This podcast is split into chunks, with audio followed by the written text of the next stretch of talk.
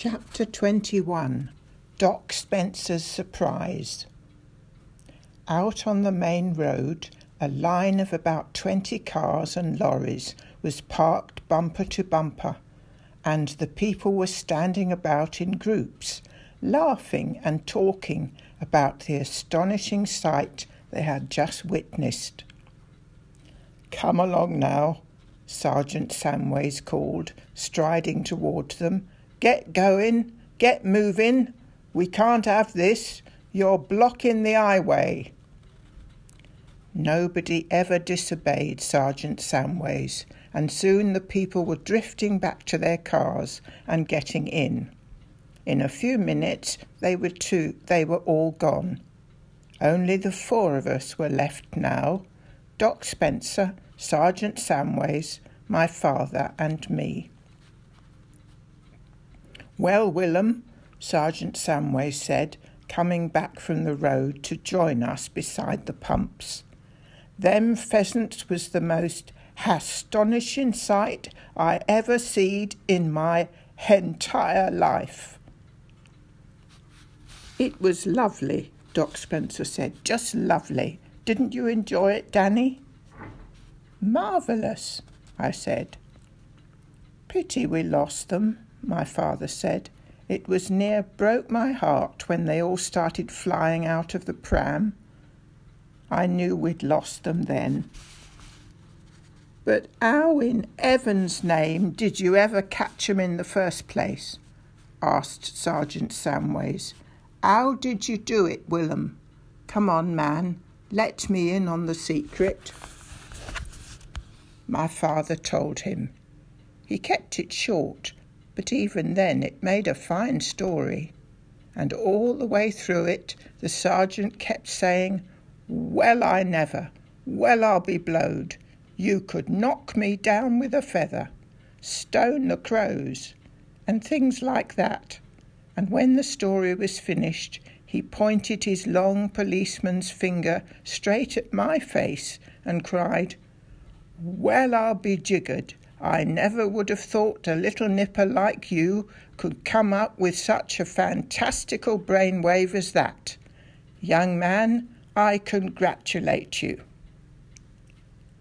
"He'll go a long way, young Danny will. You see if he doesn't," Doc Spencer said. "He'll be a great inventor one day."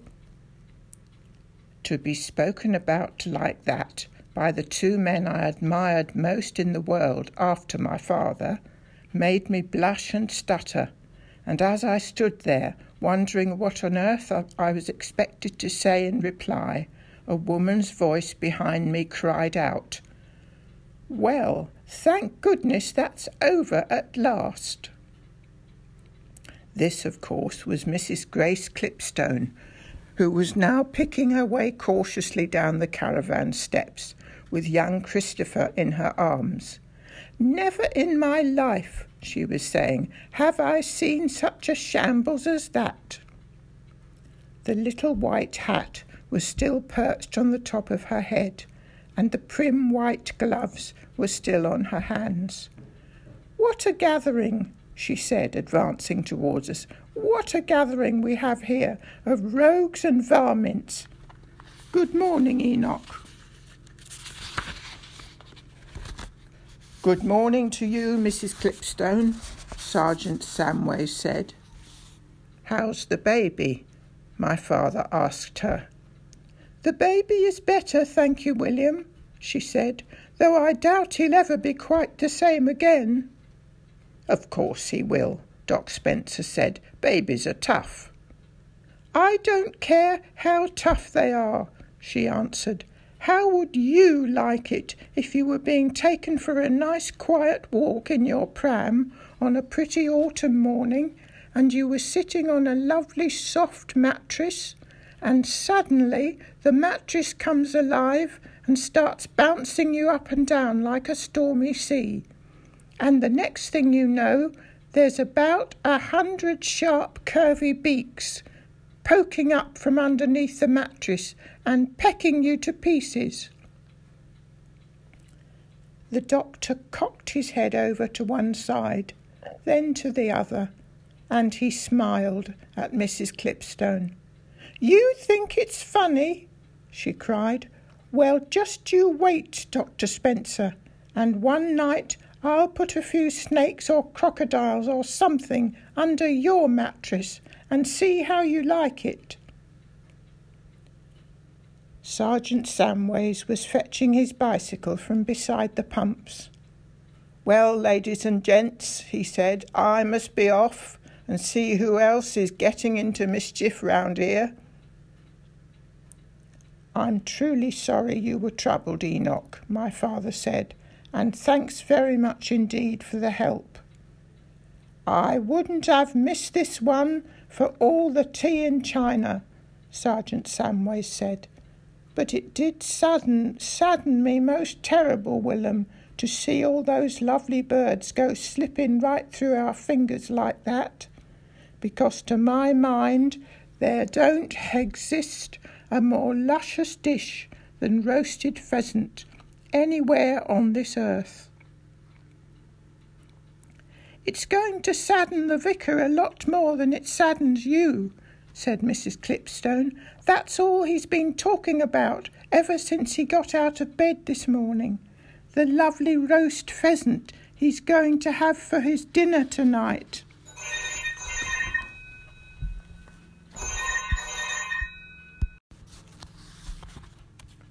"He'll get over it," Doc Spencer said.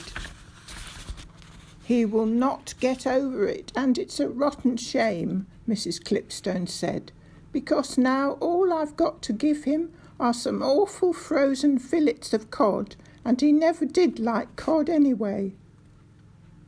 "But," my father said, "surely you didn't load all those pheasants into the pram, did you? You were meant to keep at least a dozen for you and the vicar." "Oh, I know that," she wailed, "but I was so tickled at the thought of strolling calmly through the village with Christopher sitting on a hundred and twenty birds, I simply forgot to keep any back for ourselves. And now, alas, they're all gone. And so is the vicar's supper." The doctor went over to Missus Clipstone and took her by the arm. "You come with me, Grace," he said. "I've got something to show you." He led her across to my father's workshop, where the big doors stood wide open. The rest of us stayed where we were and waited. "Good grief! Come and look at this!" Missus Clipstone called from inside the workshop. "Willem! Enoch! Danny! Come and look!" We hurried over and entered the workshop. It was a great sight. Laid out on my father's bench, amid the spanners and wrenches and oil rags, were six magnificent pheasants, three cocks and three hens. "There we, there we are, ladies and gentlemen," said the doctor, his small wrinkled face beaming with delight. "How's that?" We were speechless. "Two for you, Grace, to keep the vicar in a good mood," Doc Spencer said. "Two for Enoch for all the fine work he did this morning, and two for William and Danny, who deserve them most of all." "What about you, Doctor?" my father asked. "That doesn't leave any for you." "My wife has enough to do without plucking pheasants all day long," he said, "and anyway, who got them out of the wood in the first place? You and Danny." "But how on earth did you get them?" my father asked. "When did you nab them?" "I didn't nab them," the doctor said. "I had a hunch." "What sort of a hunch?" my father asked. "It seemed fairly obvious," the doctor said, "that some of those pheasants must have gobbled up more than one raisin each. Some, if they were quick enough, might have swallowed half a dozen each or even more, in which case they would have received a very heavy overdose of sleeping pills and wouldn't ever wake up." "Aha!" we cried. "Of course, of course." So while you were all so busy driving the birds onto old Hazel's Rolls-Royce, I sneaked in here and had a look under the sheet in the bottom of the pram, and there they were. "Amazing," said Sergeant Samways. "Absolutely amazing." "These were the greedy ones," the doctor said. "It never pays to eat more than your fair share." "Marvellous," my father said. "Well done, sir." "Oh, you lovely man," cried Missus Clipstone, flinging an arm round the tiny doctor and giving him a kiss on the cheek. "Now come along," the doctor said to her. "I'll drive you home. You can leave this crazy perambulator where it is. And Enoch, we'll take your birds with us and drop them off at your house on the way. We can't have the arm of the law cycling through the village with a brace of pheasants slung over the handlebars." "I am very much obliged to you, Doctor," Sergeant Samways said. "I really am."